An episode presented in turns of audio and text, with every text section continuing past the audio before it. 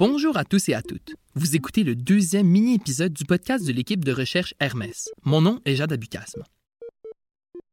Nous nous sommes laissés au dernier mini-épisode avec la définition et le mode de fonctionnement des jeux free-to-play en se basant sur le jeu Candy Crush.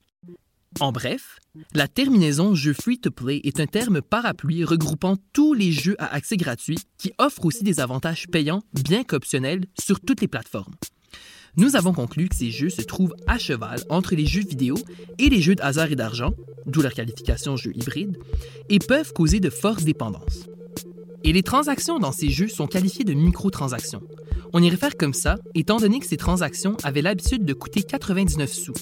Il peut cependant être difficile de visualiser comment de si petites dépenses peuvent produire des milliers de dollars en revenus aux compagnies comme King et Activision.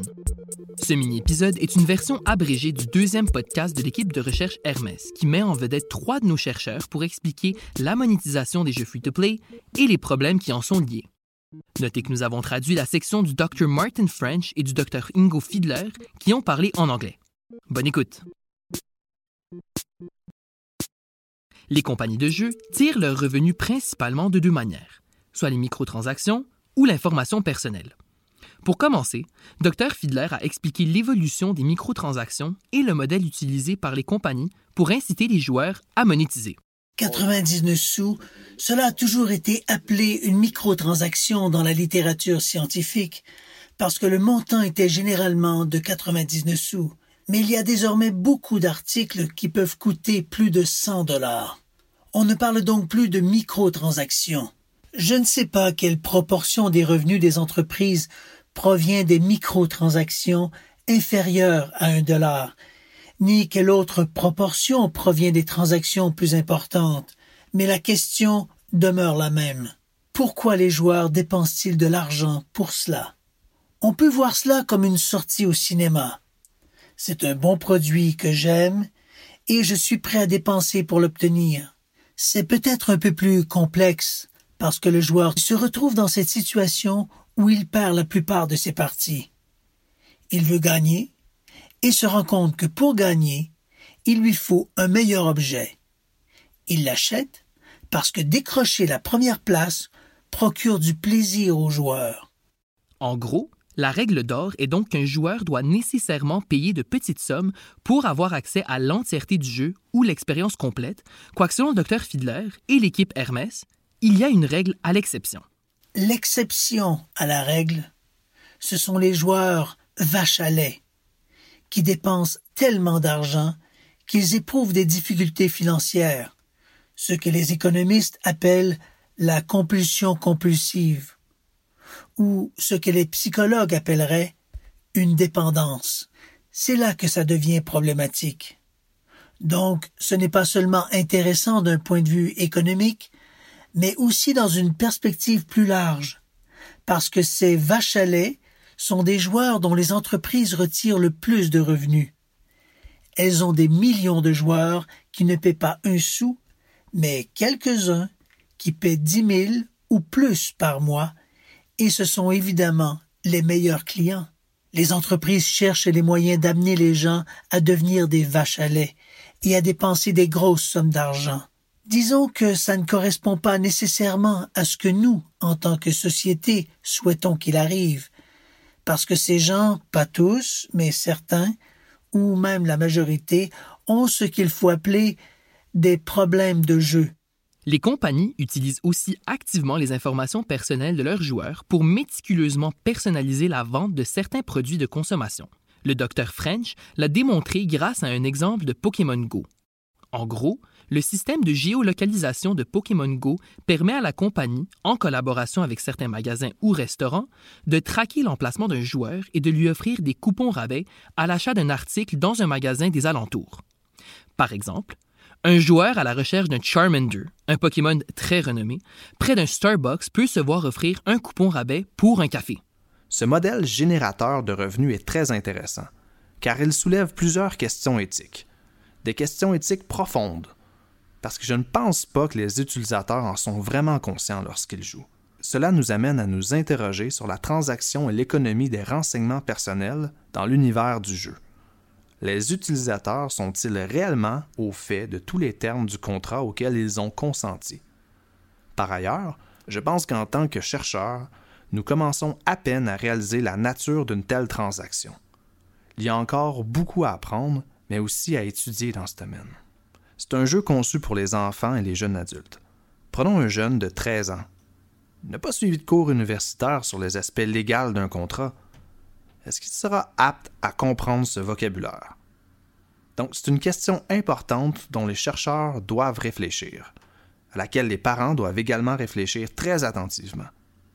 En effet, le commissaire à la protection de la vie privée du Canada s'est exprimé sur ce sujet, la question du traitement par les jeux des renseignements personnels des enfants. On pourrait considérer la publicité comme une forme d'influence et de manipulation. Finalement, en plus de ces deux modèles pour encourager les joueurs à monétiser, il est devenu de plus en plus simple de perdre le contrôle sur la durée passée devant les jeux, l'explique la docteur Savard.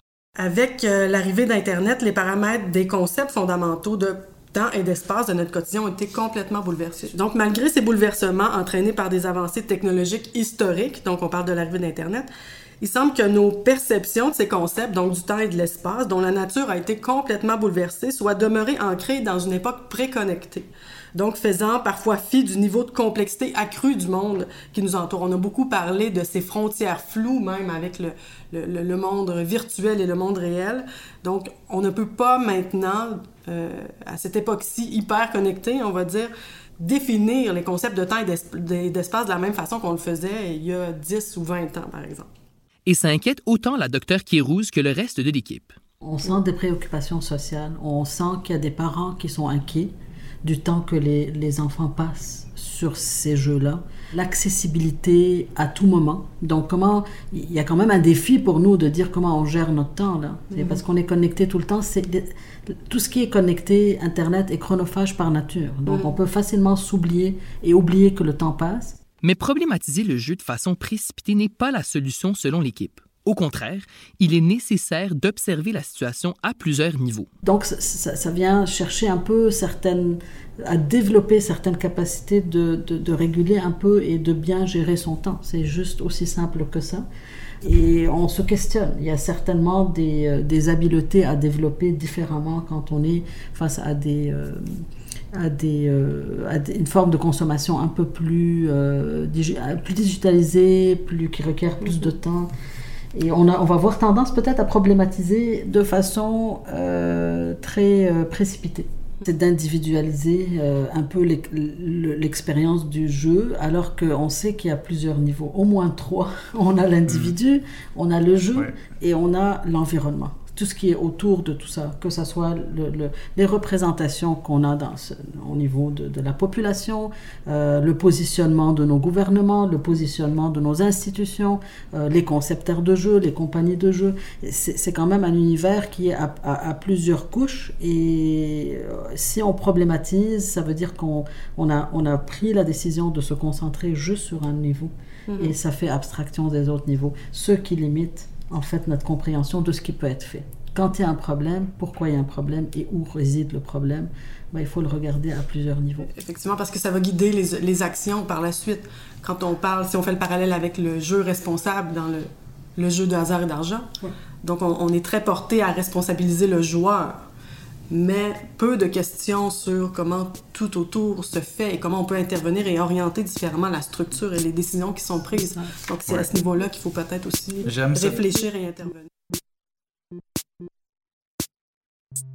Le modèle d'affaires des compagnies mères des jeux free-to-play est basé principalement sur les micros ou plus trop micro transactions et le partage des données personnelles. Et ces deux aspects sont encore plus mis en valeur alors que l'accessibilité à ces jeux ne fait qu'augmenter grâce à la connectivité constante. La solution, selon l'équipe Hermès, est de réguler le jeu. Bien que ça peut paraître comme un processus de longue haleine, certains pays européens ont déjà mis de l'avant des types de régulation autour de ces jeux. Par exemple, la Belgique qui a légiféré autour des boîtes de butin ou loot box qui permettent aux joueurs de gagner des avantages au hasard, soit à perte ou à gain du coût initial. Merci d'avoir écouté le deuxième mini-épisode du podcast de l'équipe de recherche Hermès. Nous vous proposerons d'autres épisodes et mini-épisodes tout au long de la saison. J'aimerais remercier l'équipe Hermès pour cette conversation. Cet épisode a été produit par Renita Bangert et moi-même. Mon nom est Jada Bucasme et à la prochaine.